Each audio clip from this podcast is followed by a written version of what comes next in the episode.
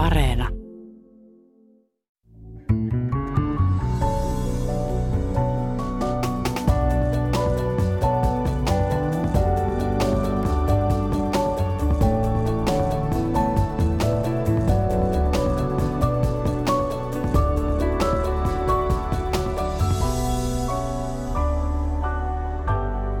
No niin, nyt esimerkki siitä, miten hölmölästä kajahtaa. Perussuomalaiset ovat julkaiseet paperin siitä, miten suomalaisuus täytyy määritellä. Ja lainaan nyt erästä kohtaa tästä paperista. Tämä koskee suomenruotsalaisia. Lainaus. Vuosikymmeniä vallinut kaksikielisyyden ihanne ja epäreilu ruotsin pakollisuus häiritsee suomenkielisten kielellistä samastumista ja minäkuvaa. Mulla mennään mennä puuro väärään kurkkuun täällä studiossa. Ensinnäkin huomauttaisin perussuomalaisille seuraavaa. Kun on tällainen lause, että vuosikymmeniä vallinnut kaksikielisyyden ihane ja epäreilu ruotsin pakollisuus häiritsee suomenkielisten kielellistä samastumista ja minäkuvaa, pitäisi olla häiritsevät. Niin, että persut, mitä jos tehtäisiin niin, että te opettelisitte ensiksi kirjoittamaan suomea oikein ja aletaan vasta sitten kritisoida suomenruotsalaisia. Minä ymmärrän, että teillä on alemmuuskomplekseja ja minä ymmärrän senkin, että kauna kuplii siellä, mutta jotain rajaa. Ja nyt kysyisin myös tältä perussuomalaiset, että meneekö Persun aamupuuro väärään kurkkuun? Ja menettekö hän identiteettinsä, jos hän joutuu koulussa taivuttelemaan ruotsin substantiiveja, opettelemaan deklinaatioita. Häiriintyykö Persun minäkuva, jos hän opettelee tämän maan toista virallista kieltä? No, minähän tiedän, että Persun identiteetti on todella herkkä. Jos joku mainitsee sanan trans tai muun sukupuolinen, niin äh, Persun identiteetti on pieninä päreinä. Näin, hyvät ystävät. Tässä teille terveiset täältä heti näin perjantai-aamuna.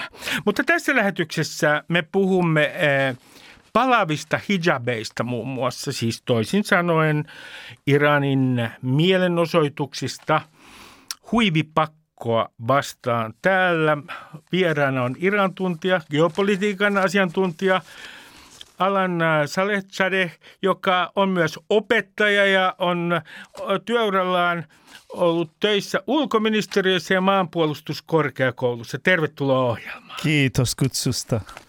Ja toisella jaksolla me puhumme siitä, miksi henkirikollisuuden taso Suomessa on laskenut 2000-luvulla. Ja täällä on Karoliina Suompää, joka on tutkijatohtori ja kriminologi. Tervetuloa ohjelmaan. Kiitos. Mutta me aloitamme. Me aloitamme Iranista. Ja siellähän kurdinainen, 22-vuotias kurdinainen Massa Amini kuoli Iranin moraalipoliisin käsiin.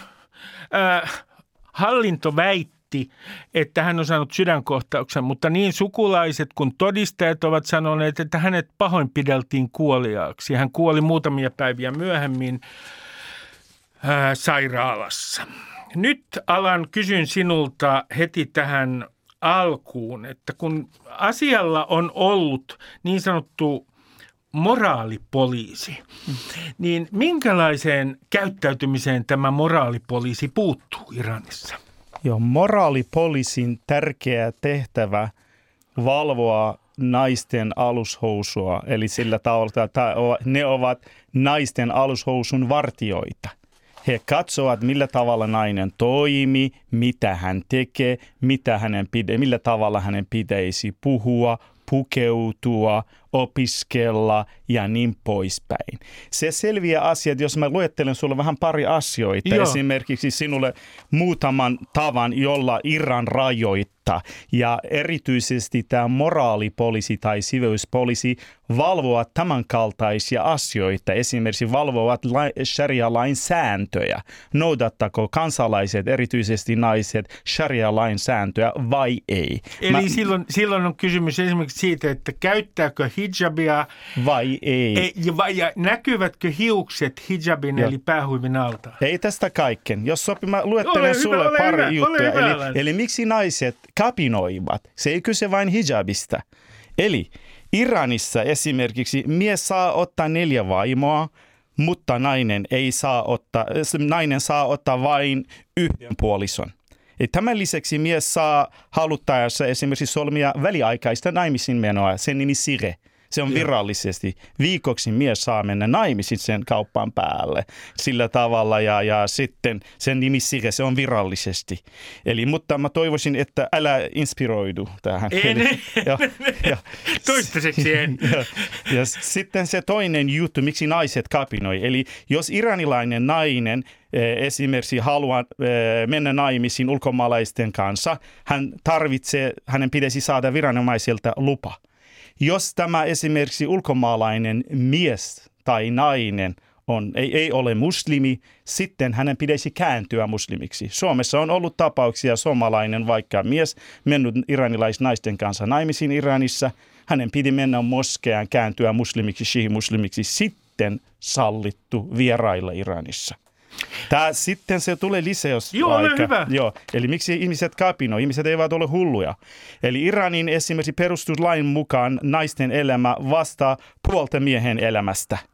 Eli kahden naisten se lausunto vastaa yhden miehen lausuntoja oikeudessa.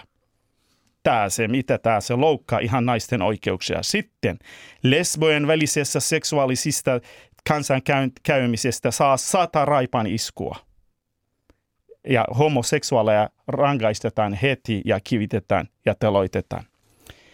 Laulaminen julkisesti on kielletty iranilaisilta naisilta. Mietti. Sitten se tulee. Naisilta pitää olla avomiehen lupa, jos menee vaikka ulkomaille, ulkomaan matkustamisen varten.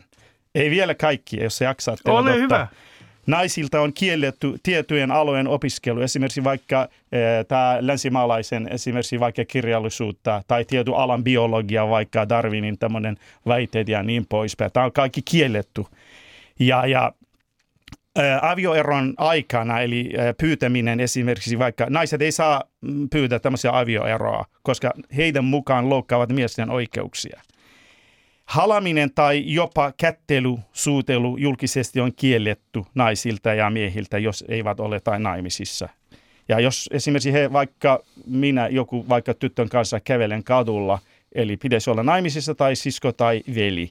Jos suudellaan sitten viranomaiset, tämä, tämä siveyspoliisi pidätte meidät silloin. Ja sitten se tulee. Iranin esimerkiksi tässä, eli tämä ulkopuolisten kanssa, eli jos ei ole naimisissa tai ei ole mahram tai sukulainen, siskoveli tai jotain, ei saa kätellä. Esimerkiksi olette huomanneet Suomessakin, tämä Iranin suurlähettiläs ei koskaan kättele Jenni Haukion kanssa, eli äh, linnan juhlissa. Aivan. Joo, huomattu varmasti. Sitten eron jälkeen mies saa kaikki lapset sillä tavalla. Eli harvoin naiset saa. Jos saakin, se on monimutkainen tämmöinen taistelu ja prosessi.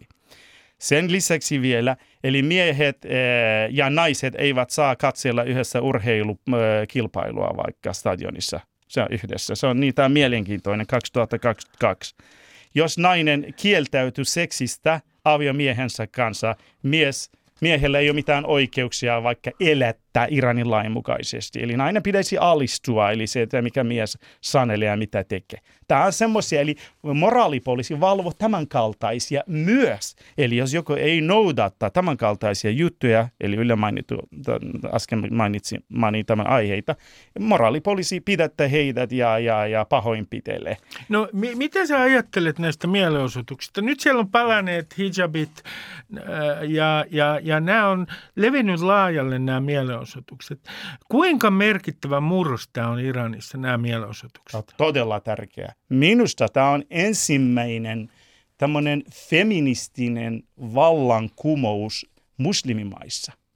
Ennen, ennen tämänkaltaista mielenosoituksia ei nähty missään. Että naiset johtaa, naiset laulaa, naiset taistelee poliisia vastaan, tämä moraalipoliisia vastaan, naiset poltavat diktaattorin, esimerkiksi tämä, tämä Iranin Ali usko, Khamenei, Ali Khamenein, eli tämä uskonnollisen johtajan tämmöisiä äh, kuvia ja kaikkea. Eli naiset ihan yksin siitä pystyvät Tehranin kaduilla, kurdialueen alueella, Azeri-alueen kaupungeissa taistelevat suoraan viranomaisia vastaan, eli iso armeijan vastaan. Eli tämä ennen näkemätön tämmöinen...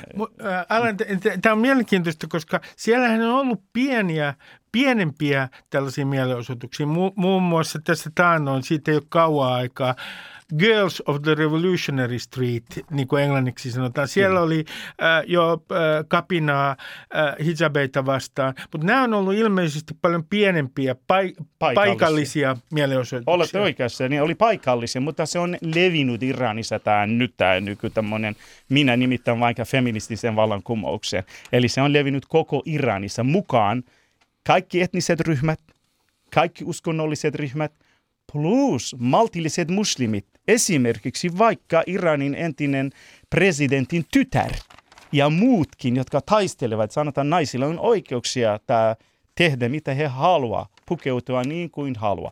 Eli moraalipoliisin tehtävä, kun sä kysyit, mä vielä sanon siitä, valvoa naisten käyttäytymistapoja syntymästä kuolemaan asti kuolemaan asti. Eli sitten naimisiin menen prosessin aikana, koulunkäynti aikana, liikkumisen aikana, niin kaikki, joo.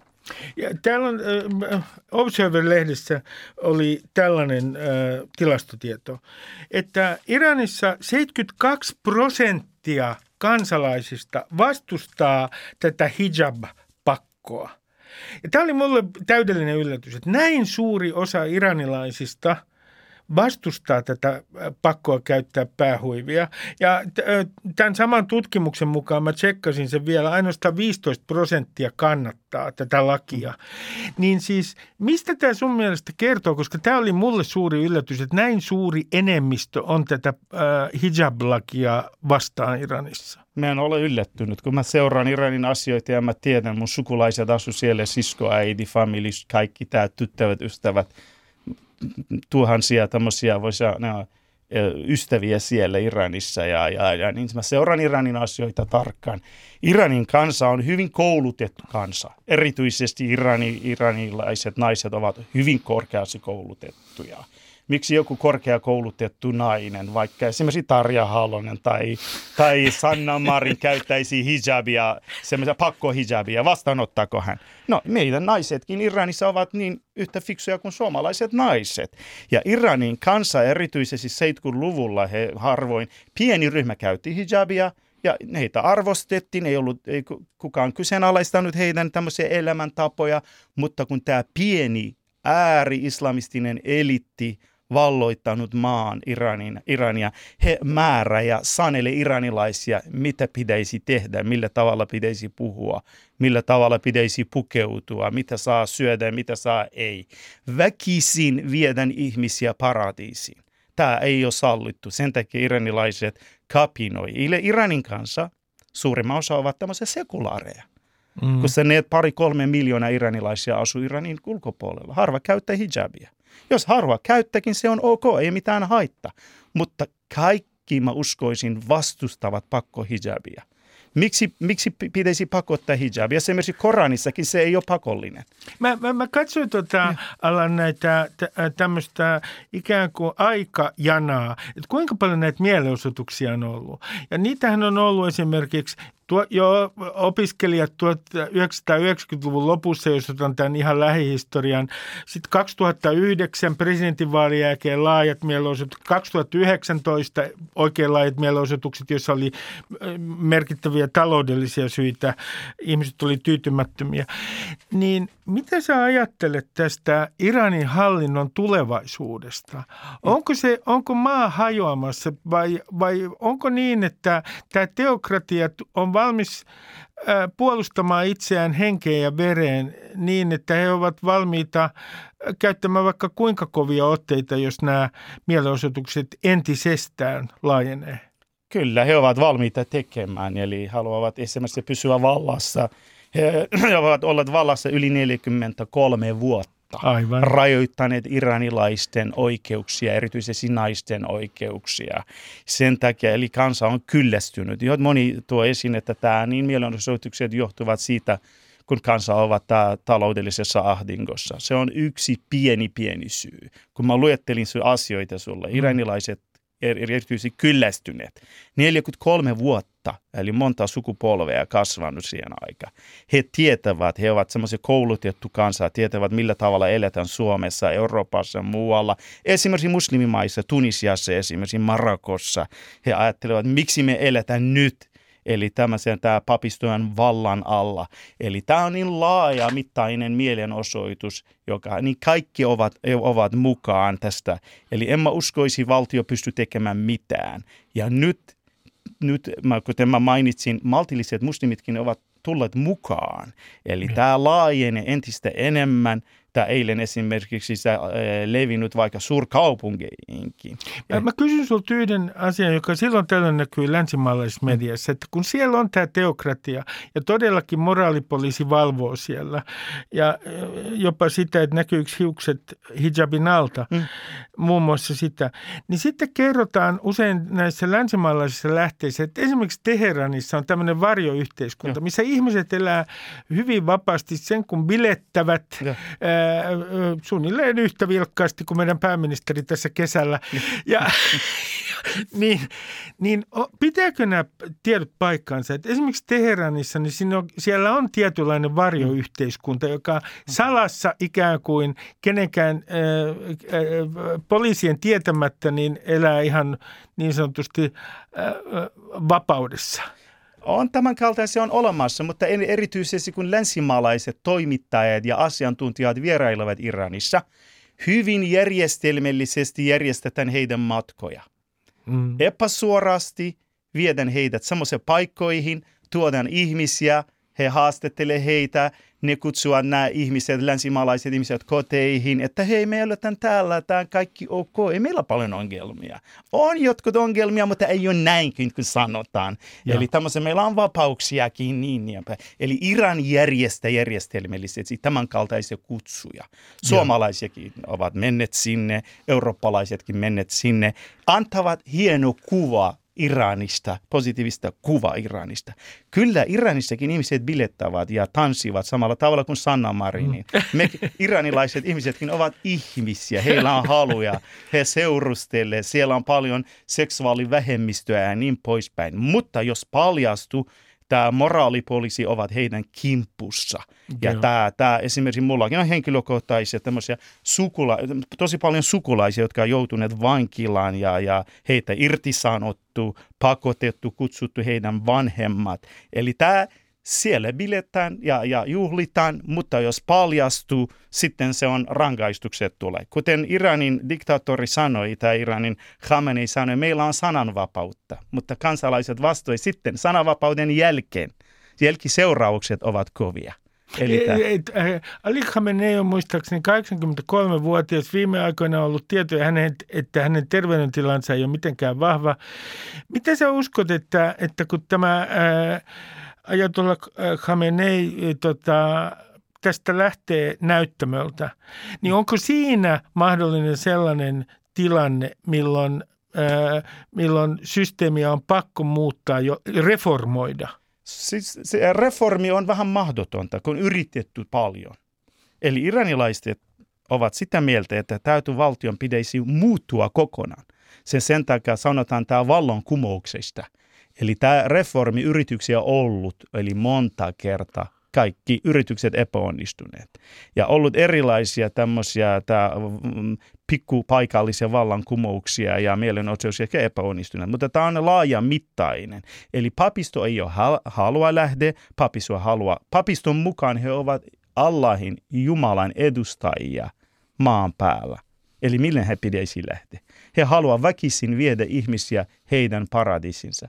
Eli se He, näin ei lähde, mutta millä tavalla lähde? No sitten kansa ei ole tyytyväinen, he ovat kadulla, he eivät pelkää, taistelevat armeijan, poliiseja ja kaikkea vastaan. Ja Iranin ulkopuolella erityisesti kaikki iranilaiset ja vapamieliset ihmiset, tasa-arvon puolustajat tuovat iranilaisten ahdinkoa esiin – ja mä uskoisin, tällä tavalla se tapahtuu. Mutta siellä, siellä, on, siellä on muun muassa nyt näiden mielenosoitusten aikana ää, ää, estetty pääsy ää, internettiin.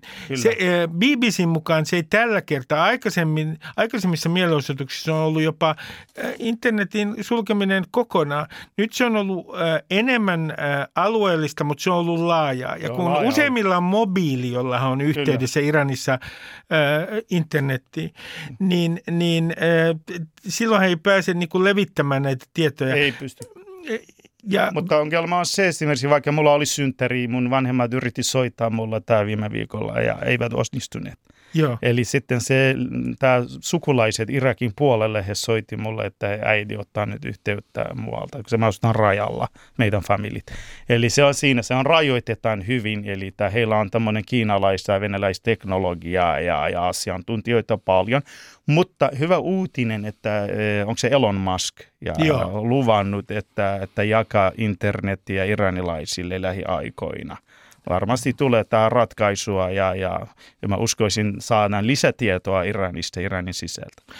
No kun ajatellaan tätä, tätä tulevaisuutta, niin, niin siis kuinka, mikä on sun ennuste siinä mielessä, että, että kuinka monta vuotta kestää, että siellä todella tapahtuu muutos ja teokratia murenisi? Mikä sun tämä aikajänne on? Vaikea ennustaa, mutta mulla kun sanotaan I have a dream, huh? mm, mulla on tämmöisiä ihan toiveja, ja, että toivoisin ensi vuonna naisten juhlia tai naisten päivänä, päivä juhlia, juhlitaan Tehranissa, Iranissa. Tämä on mun toive, mutta milloin toteutuu ja millä tavalla, mä uskoisin se toteutuu. Iran ei pysty näin jatkamaan kansa elävät tämmöisiä taloudellisessa ahdingossa. Iranilla on huonot suhteet naapurimaiden kanssa. Iranin talous on romahtunut kokonaan. Kansa ei ole tyytyväinen. Ja, ja mitä se hän halusi tuoda? Millä, mä, mihin asti pystyisi pakottamaan kansalaisia? Mä otan sulle yhden, yhden tällaisen, voi olla, että tämä on nyt tämmöisen maalikon – huomio. Mutta kun katsoo Iranin ja myös muuten arabimaiden ää, ikärakennetta, mm. niin se on aivan päinvastainen kuin meillä täällä Suomessa. Kyllä. Todella päinvastainen. Nuoria miehiä on esimerkiksi ja nuoria ja yleensä ja naisia hyvin paljon Kyllä. väestössä. No syntyykö tämä paine nimenomaan siitä myös Iranin sisällä, että näille ihmisille ei kerta kaikkiaan ole mahdollisuuksia, taloudellisia mahdollisuuksia, niin että tämä ikärakenne luo oman paineen. Myös, myös. Taloudelliset paineet, mä sanoinkin, että iranilaiset elävät ahdingossa. Eli koko perheen pitäisi työskentellä, että saada jotain leipää tämä pöydällä se on siis sitä, että vaikeuksia. Työllisyysprosentti on niin romahtunut, eli tämä työttömyysprosentti on niin kasvanut. Ja kuten mä saan, tiedetään, vaikka Irania, on kohti, Irania vastaan on kohdistunut erilaisia pakotteita, eikö niin? Mm. Ja, ja, ja pakotteiden ja huono, huono hallitus, mikä voi sanoa, toiminnan takia – tämä Iranin, Iranin talous kokonaan on romahtunut, eli kansa ei ole tyytyväinen. Sen niin. takia halutaan elää vähän paremmassa maassa, että, että, että vaikka samalla tavalla kuin suomalaiset tai, tai eurooppalaiset, mutta se on mahdotonta nykyään. No, äh, koska sä olet, sun erikoisella on geopolitiikka, niin nyt Ukrainan kriisi ja silläkin on yhteys tietysti Iraniin. Iran muun muassa myy Joo, droneja, droneja sinne, droneja Venäjälle, näitä lennokkeita, miehittämättömiä lennokkeita. Ja sitten yksi asia, mikä tulee vaikuttamaan Iranin sisälle ja ympäri maailmaa, muun muassa jos katsoo lähi hyvä esimerkki on Libanon, on se, että ruoan hinta on nousemassa. Kyllä. No, Iranin öljytulot voi vähän nousta, mutta ruoan hinnan nouseminen on ilmeisesti erittäin tärkeä tekijä ollut aikaisemminkin jo Kyllä. näissä levottomuuksissa. Mutta Iran ei voi myydä öljyä tää kaikkialle, Mm, koska näin. pa- pakotteet kohdistuu sillä tavalla. Iran neuvottelee nyt tää länsimaalaisten kanssa, mutta milloin onnistuu ja miten? En mä uskoisi nyt onnistu, koska paineita on, kun kansa kapinoi papistoa vastaan Iranissa. Tämä toisen juttukin, kuten sanoin, että Iranilla on hyvät tiivis yhteistyöt ja suhteet tää Venäjän ja Kiinan kanssa. Ja erityisesti Venäjän ja Kiinan teknologian avulla pystynyt hallitsemaan iranilaisia. Ja, ja, ja se, sehän tämä erityisesti Putinille ja Khameneille on hyvät suhteet. Ja kuten mainitsit äsken, Iran on myynyt esimerkiksi tämä tää, tää drone ja, ja tämä jota Venäjälle ja Venäjä on käyttänyt. Ja Iranin lehdistöt viime päivinä, ja mä luin persiankielisessä lehdistössä, oli, oli ylpe, olivat ylpeitä ja sanoivat, että hei, meidän droni toimi tosi hyvin ja vaikutetaan hyvin hienolla tavalla. Ja samalla he käyttäneet droneja nyt esimerkiksi Iranin oppositio, kurdioppositioita vastaankin pari päivää sitten. Hyökkäneet Pohjois-Irakiin ja, ja ja yrittäneet vaikka hyökätä vaikka Amerikan konsultia vastaan ja Amerikka mm, ampuneet alas tämä iranilaiset droneakin. Eli Iran geopoliittisesti huonolla tavalla vaikuttaa lähi valloittanut tämä Irakin, valloittanut tämä Syyrian, tukee ääri-islamisteja kaikkialla. Eli tämä Iranin rahat, ne menevät tähän ulkopuolisille. Sen takia kansa ei ollut tyytyväinen. Monet sanoneet, että, että emme halutaan elää rauhassa naapurimaiden kanssa, emme ole kenenkään vihollisia, mutta papisto on synnyttänyt vihaa ja vienyt tämä ääri-islamismia ämpäri ympärille. Edes arabimaat eivät ole tyytyväisiä. Eli monissa arabimaissa naisten asema on kymmenen kertaa, sata kertaa parempi kuin Iranissa. Eli Iran elvyttänyt ääri-islamismia, ääri-shihismia. He tulkitsevat islamia tämmöisellä kovalla tavalla, eli hu- huonolla tavalla. Ne, jotka synnyttäneet islamia, eli arabitkään, eivät ole tyytyväisiä. Alan Saletsale, kiitoksia haastattelusta. Kiitos paljon kutsusta.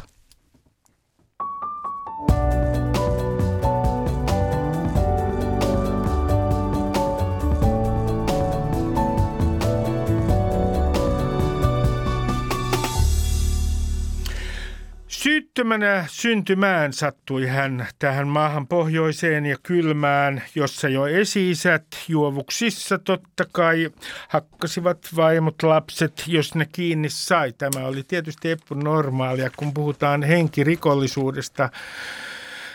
Karoliina Suompää on tutkija, tohtori ja hän on kriminologi. Ensimmäinen kysymys, Karoliina, että tässä murheellisten laulujen maassa. Että meillähän on sentään jotain positiivisia uutisia, koska 2000-luvulla, n- jos katsoo tätä pitkää linjaa, jos ei nyt ihan ota näitä kahta viimeistä vu- vuotta huomioon, niin voidaan sanoa, että 2000-luvulla henkirikollisuuden taso Suomessa on ollut oikein kunnolla laskusuunnassa. Mistä se oikein johtuu? Kyllä, että jo 90-luvulla oikeastaan henkirikos määrä lähti vähenemään ja tässähän Suomi on osa tämmöistä yleislänsimaista kehitystä. Että ei, ei olla siinä mielessä poikkeuksellisia tässä suunnassa ja tutkijat voi, voi sanoa, että kiistelee näistä hyvistä selityksistä, mutta jos pieni spekulointi sallitaan, niin Sallitaan, sallitaan. ää, keskeisiä selityksiä, yksi on ihan väestön vanheneminen, että vanhempi väestö vähemmän, vähemmän alkaa tehdä, tehdä väkivaltaa. Mutta sitten puhutaan paljon muutoksista päihteiden käytössä. Et meillä on se humalahakuisen ää, kulttuurin perinne, mikä tuli äskeisessä laulussakin esiin. Kyllä. Ja, ja, ja se on vähentynyt. Se näkyy ihan vaikka kyselyistä, mitä tehdään nuorille. Että nuori sukupolvi käyttää vähemmän alkoholia. Ja ää, nähdään myös, että ne henkirikokset, mitkä on vähentynyt, niin ne on nimenomaan sen niin kuin alkoholi, ne on niitä alkoholisidonnaisia ja alkoholisoituneiden ihmisten tekoja. Että se näkyy myös siinä. Mä, mä Karolina kysyn heti tähän alkuun, että kun meitä verrataan, otetaan heti tämmöinen pohjoismaalainen vertailu, niin olenko mä nyt ymmärtänyt oikein, kun minä se ö, en todellakaan ole kriminologi, niin onko mä ymmärtänyt oikein, että meidän ero muihin Pohjoismaihin on nimenomaan näiden syrjäytyneiden miesten ää, humalassa tekemät henkirikokset, niiden suuri osuus ja niiden suuri merkitys tässä henkirikollisuuden tasossa. Joo, pitkälti noin. Että jos me katsotaan vaikka työssä käyvän väestön henkirikous aktiivisuutta, niin siinä ei juuri nähdä tämmöistä eroa. Ja sitten toisaalta meillä on hirveän vähän niitä semmoisia järjestäytyneeseen rikollisuuteen liittyviä tai vaikka taloudellisesti motivoituneita suunnitelmallisia henkirikoksia – siinä me taas erotaan ehkä niin kuin positiivisesti. Eli, eli meillä on täällä Suomessa dekkarikirjailijoilla ongelma, koska tämä, tämä tyypillinen henkirikos on sellainen, että kun mä katson papereista, niin, niin oliko nyt niin, että yli 70 prosenttia suunnilleen, äh, hetkinen, mun pitää katsoa oikein, mutta joka tapauksessa yli puolet on selvästi äh, äh, joko niin, että on, toinen on humalassa, uhri tai tekijä, tai sitten niin, että molemmat on humalassa, niin he, niiden osuus näistä henkirikoksista on valtavan korkea. Joo, että kyllä se dekkarikirjailija tarvii aika hyvää mielikuvitusta, että keksi myyvän tarinan tässä kontekstissa. Sitten äh, tämä kysymys heti tähän alkuun, ennen kuin me mennään tarkemmin noihin tilastoihin, että kun näitä rikostilastoja luetaan, ja erityisen kiistanalaisia on ollut tietenkin seksuaalirikoksia koskevat tilastot ja se, että miten, mitä pitäisi tehdä, minkälaisia tulkintoja maahanmuuttajien rikollisuustasosta. Mutta kerro mulle, että noin tutkijana, mitkä sellaiset virheet tilastojen, rikostilastojen tulkinnassa sulle tulee ensimmäisenä mieleen tämmöiset tyypilliset virheet? Äh, no yksi selkeä on, että pitää sieltä, kun vaikka jokainen kansalainen voi mennä sieltä tilastokeskuksen sivulta näitä klikkailemaan, niin pitää tarkistaa, että onko se tilasto tehty niin, että siellä ikään kuin jokainen tekijä tai uhri on vain kerran, vai voiko se olla niin, että se sama teko ikään kuin toistuu siellä monta kertaa. Mm-hmm. Ja se kyllä siellä yleensä kerrotaan, mutta, mutta, mutta se on silti voi olla hankala asia erotella. Ja sitten toinen on se, että pitää ymmärtää se, että silloin kun viranomaisten tietoon tuleiden tekojen määrä muuttuu, niin se ei automaattisesti tarkoita sitä, että niitä tekoja oikeasti tuli enemmän. Et mun mielestä tosi hyvä esimerkki on tämmöinen lakimuutos. Eli 2011 pahoinpitelyt lisääntyi, etenkin parisuuden väkivalta. Et mitä oikein tapahtui, minkä ihmeen takia naisia alettiin pahoinpidellä silloin enemmän? No luultavasti ei tapahtunut mitään muutosta ihmisten käyttäytymisessä, vaan taustalla oli tämä syyteoikeuden laajennus. Eli lievätkin pahoinpitelyt vietiin yleisen syyttäjän alaisiksi rikoksiksi. Eli se ei ole enää uhrin omasta tahdosta kiinni, että tehdäänkö siitä, niin kuin eteneekö se juttu tietyillä oletuksilla. Eli jos ne kohdistuu alaikäiseen tai lähisuhteessa tai henkilö, joka hoitaa niin työtehtäviä, niin sitten niistä tuli yleisen syytteen, ala, äh, yleisen syytteen alaisia rikoksia, eli ne näkyy siellä tilastoissa. Eli siis toisin sanoen tämä uudistushan toimi kun niitä tekoja näkyy kirjoituna enemmän. Että se Aina. uudistus sai sen tavoitteen, mutta sitä lukija voi luulla, että nyt yhtäkkiä pahoinpitelyt lisääntyy. Sitten, mitä me tiedetään, koska kun ennen tätä ohjelmaa keskustelin sun kanssa, niin, niin miten nämä rikostilastot kertoo siitä, että miten vankeus vaikuttaa oikein esimerkiksi henkirikoksen tekijöihin? No, äh, ne kertoo siitä oikeastaan hirveän vähän, koska me käytännössä kun me lähdetään vertaan, niin me usein verrataan ihmisiä, jotka oli vankilassa – ja niitä ihmisiä, jotka ei ollut vankilassa. Mm. Ja täällähän on joku syy. Meitä ei satunnaisesti arvota kolikkoa heittämällä, että toi meni vankilaan ja toi ei mennyt mm. vankilaan. Eli ne erot, mitä me sitten voidaan nähdä niillä rikosurilla vankeuden jälkeen, niin ne saattaa pitkälti selittyä sillä, että ihmiset oli ikään kuin alun perinkin erilaisia.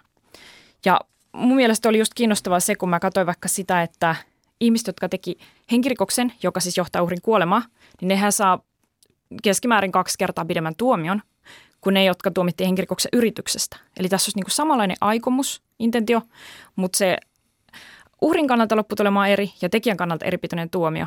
Ja näillä ei ollut hirveän iso ero siinä, että kuinka usein ne uusi rikoksia. Niin kuinka usein henkirikoksen tekijä uusi rikoksensa Suomessa? Mä kysyn näin, että, että nimenomaan näin, että tulee uusi henkirikos. Ku, kuinka, mikä on tämä uusiutumisprosentti? Äh, no uudet henkirikokset on kyllä harvinaisia ja mä en osaa antaa siihen tarkkaa lukua, mm. mutta ylipäänsä rikokset taas sitten on valitettavan yleisiä. Et esimerkiksi kolmen vuoden sisällä vapautumisesta joka toinen henkirikoksen tekijä sai tuomion jostakin rikoksesta mm. ja joka neljäs sai tuomion nimenomaan väkivaltarikoksesta. Ja nämä on tuomioita. Eli kun mietitään, että suuri osa etenkään lievemmästä väkivallasta ei tuu ikinä poliisin tietoa, niin voi ajatella, että nämä on siinä mielessä aliarvioita.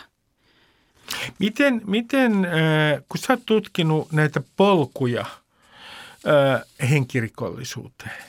Niin, niin mitä nämä polut nyt oikein on? Mä, mä kysyn sulta ensiksi tämmöisen – tässä menee nyt, nyt vähän, tämä on tämä Stillerin tärkeysjärjestys, joka on tietenkin, miten nyt sanoisin, vähän, vähän pielessä, mutta mä kysyn sinulta kuitenkin ensimmäisenä sitä, että kun nykyään puhutaan välillä rikollisuuden kohdalla sen geneettisestä taustasta, ja on etsitty muun muassa ja löydettykin Suomessa sellainen geeni, joka, joka yhdessä alkoholin kanssa, se geeni aiheuttaa sellaisen taipumuksen, että saattaa käyttäytyä väkivaltaisesti humalassa suure, paljon suuremmalla todennäköisyydellä.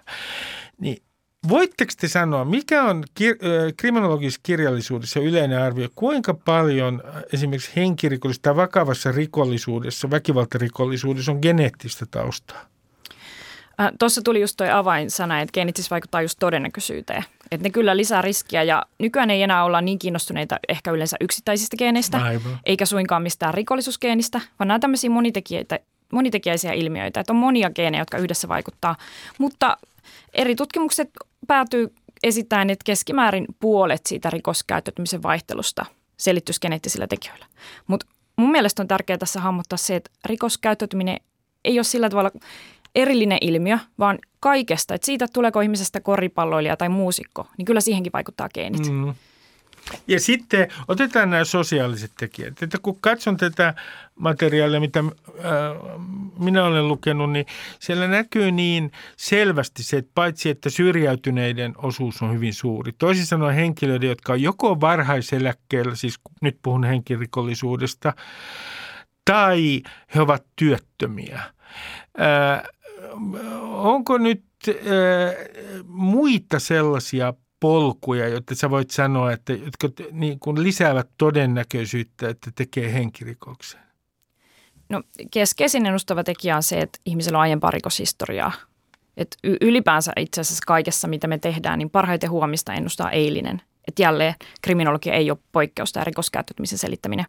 Ja just toi syrjäytyminen, mistä puhuit, että ne on semmoisia yleisiä taustatekijöitä, että tästä ryhmästä ne rikoksen tekijät ikään kuin poimitaan. Mutta, mutta jos mä oon ymmärtänyt oikein, sun väitöskirjassa on mielenkiintoinen juttu.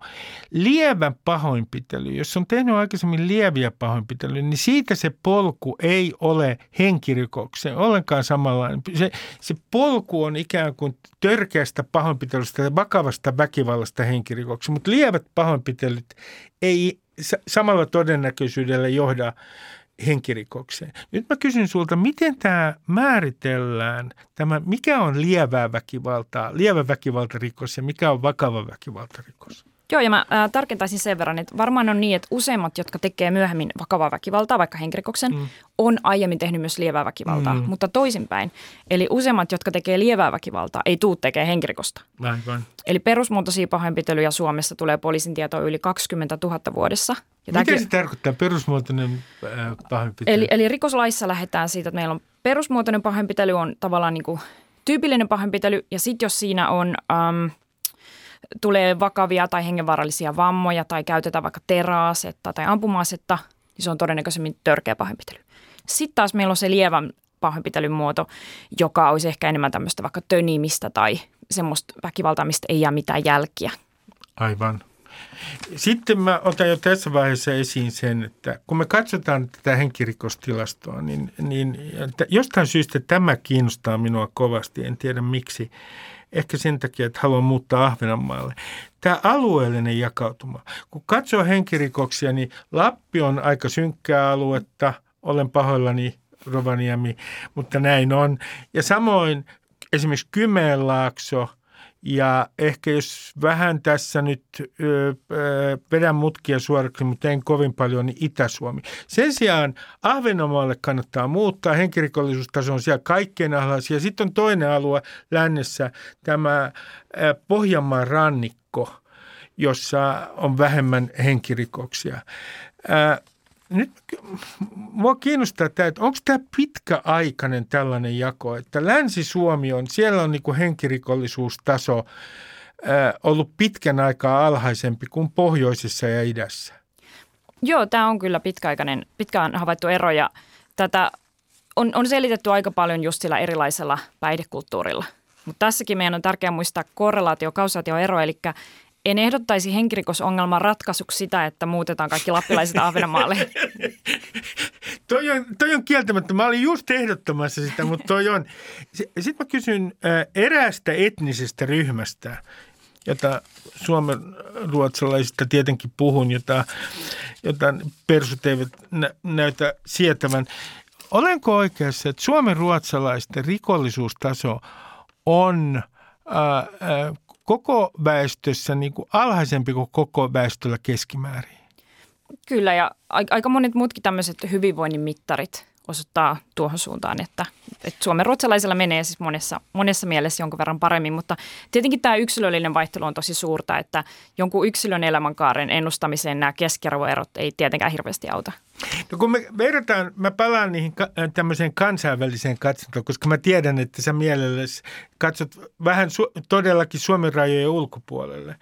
Niin, niin onko nyt niin, että mikä tämä tilanne tällä hetkellä on suhteessa muihin Pohjoismaihin, kun puhutaan henkirikollisuudesta ja toisaalta Venäjään ja Baltiaan?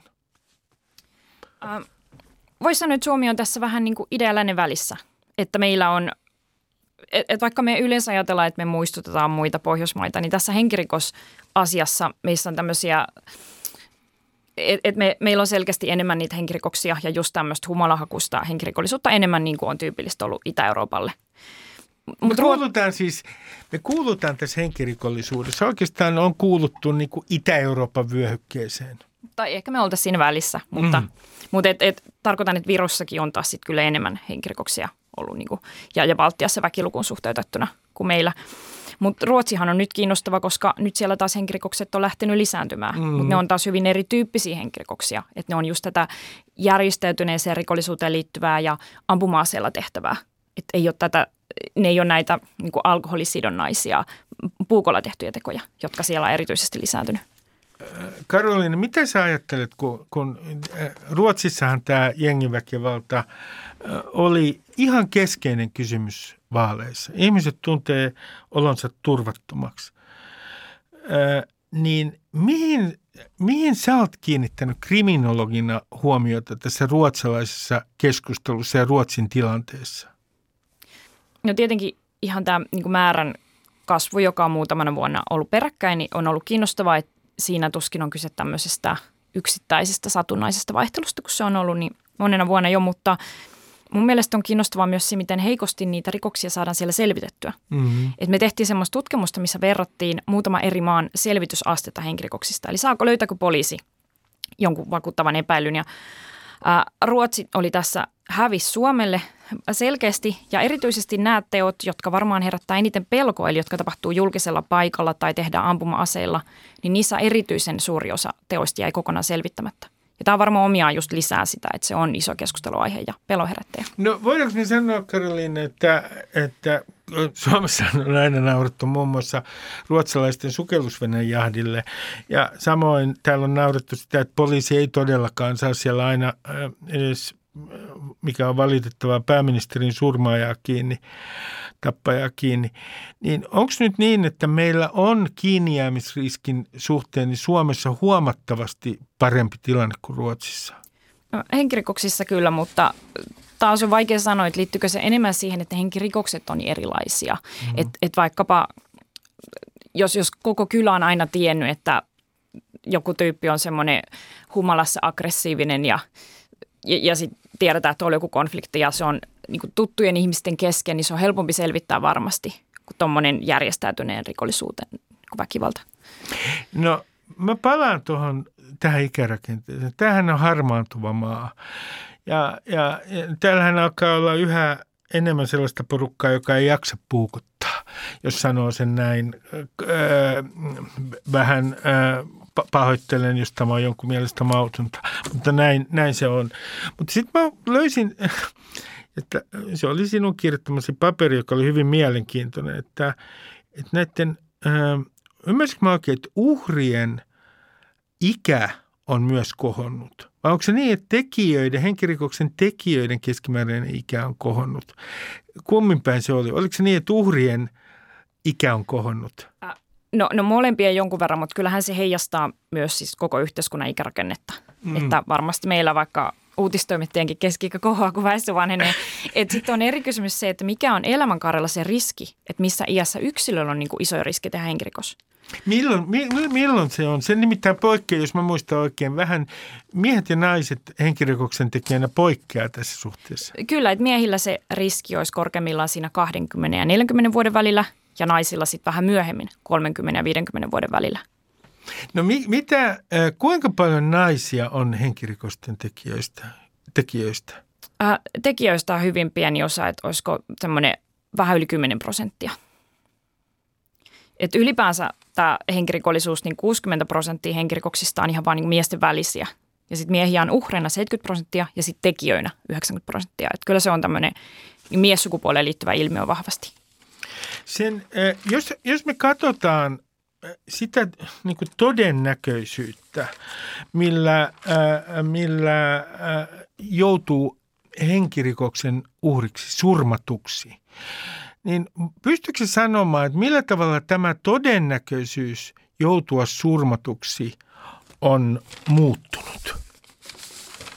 Uh, siis kyllähän se on laskenut, laskenut keskivertoväestöllä, että okei okay, me tiedetään, että parina viime vuonna henkirikokset oli vähän lisääntynyt, mutta me puhutaan kuitenkin ihan, ihan niin tavallaan pienestä noususta, että nämähän on niin harvinaisia. Eli sun mielestä tämä, kun nyt, siitä on ollut äh, tota, otsikoita, että, että tapahtuuko nyt joku käänne. 2020 esimerkiksi, kun taas tapahtui nousua, niin yksi hypoteesi on ollut, puhun nyt lehdistä, en tieteellisistä papereista, on ollut se, että että korona on aiheuttanut tämän. Ihmiset on yhä enemmän kotonaan oli tietenkin, ja sitten siellä käytettiin alkoholia, ja tulos oli se, että henkirikosten määrä nousi. Mitä sä sanot tästä?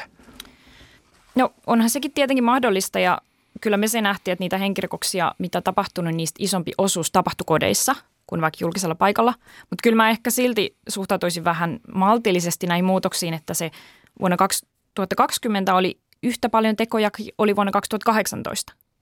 Ja 2018 oli tavallaan vähemmän kuin 2016, eli me voitaisiin tavallaan nähdä myös tämä viimeisen kymmenen vuoden tapahtuma niin, että hei, meillä oli kaksi poikkeuksellisen vähärikoksista vuotta, jotka oli 17 ja 18, ja sitten me oltaisiin palattu vähän niin kuin siihen normaalimpaan.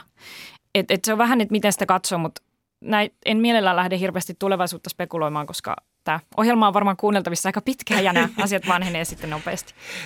Sitten mä otan täältä paperista vielä yhden esimerkin, että jos mä oon oikein, näin oikein, niin 70-luvulla tapahtui semmoinen hyppäys. Siinä ihan 60-luvun lopulta, 70-luvun alussa tapahtui tämmöinen hyppäys. Henkirikollisuuden määrä kohosi. Onko sulla mitään, onko sulla mitään analyysiä siitä, minkä takia 70-luvun alussa henkirikollisuuden määrä kohosi? No, tässäkin Suomi on osa tämmöistä yleislänsimaista kehitystä, että muuallakin havaittiin sellaista.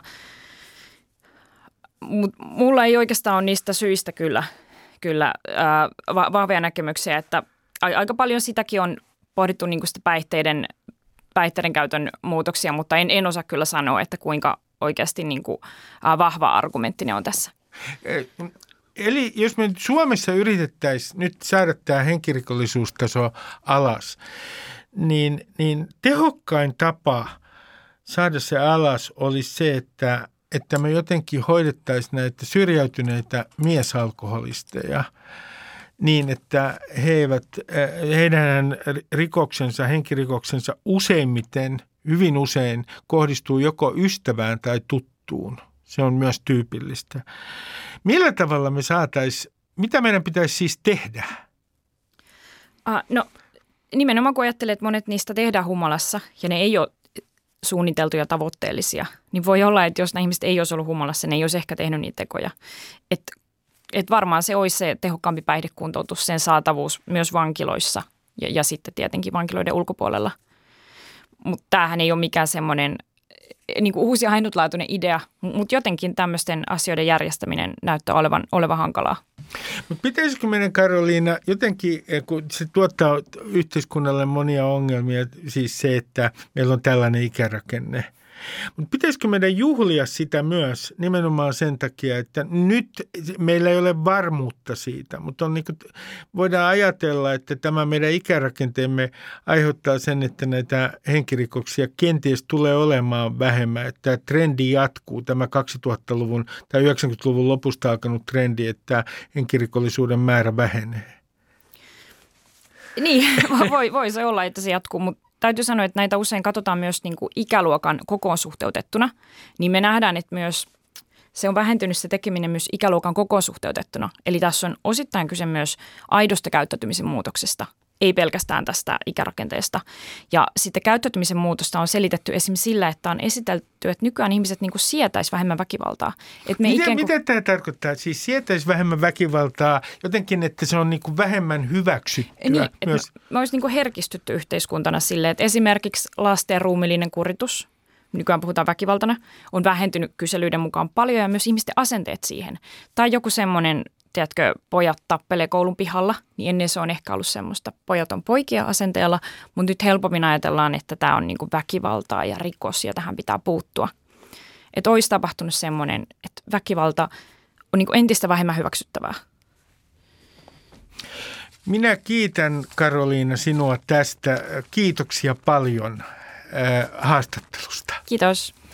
Tähän loppuun äh, minulla on teille asiaa. Ja nyt pitää miettiä, että kannattaako tätä sanoa, mutta sanonpa nyt kuulkaa kuitenkin, koska luin tämän saksalaisesta lähteestä, tämän erään, äh, erään kriitikon äh, haastattelun, jonka tuotteeni Rommi antoi minulle tämä artikkeli. Et syyttäkää häntä Rommia, jos sanoo jotain tässä sellaista, mitä ei pitäisi sanoa.